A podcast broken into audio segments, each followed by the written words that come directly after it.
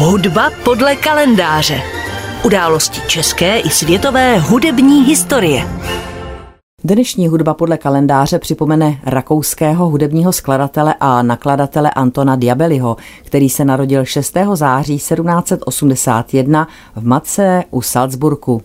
Jeho otec Mikoláš, narozený v Aurolminsteru, je v Diabeliho křestním listě uváděn jako místní hudebník. Matka Regína, rozená Mozrová, pocházela z hudební rodiny v Unterdorfu.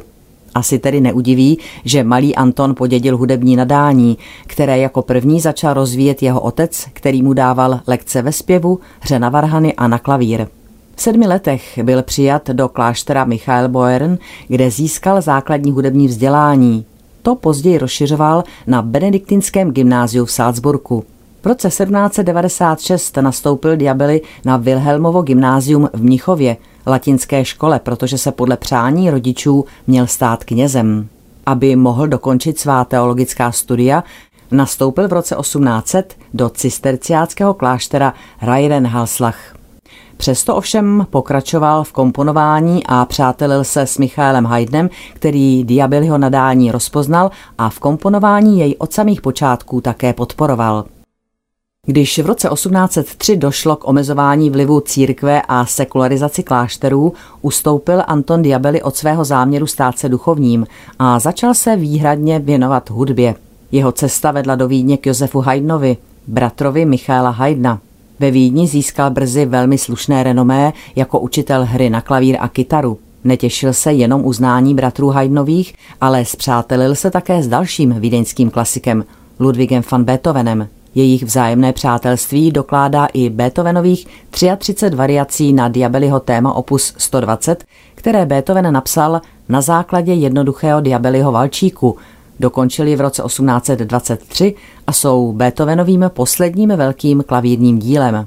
Diabelliho kytarovou tvorbu ovlivnil rok 1807, kdy do Vídně přišel italský kytarový virtuos Mauro Giuliani, jehož hudební schopnosti Diabelliho inspirovali ke kompozici řady kytarových skladeb, ať už pro solovou kytaru, ale i pro kytarová dua a tria či komorní skladby s kytarou. V roce 1818 se Anton Diabelli poznal s nakladatelem Péterem Capim a společně pak provozovali obchod s hudebninami a nakladatelství.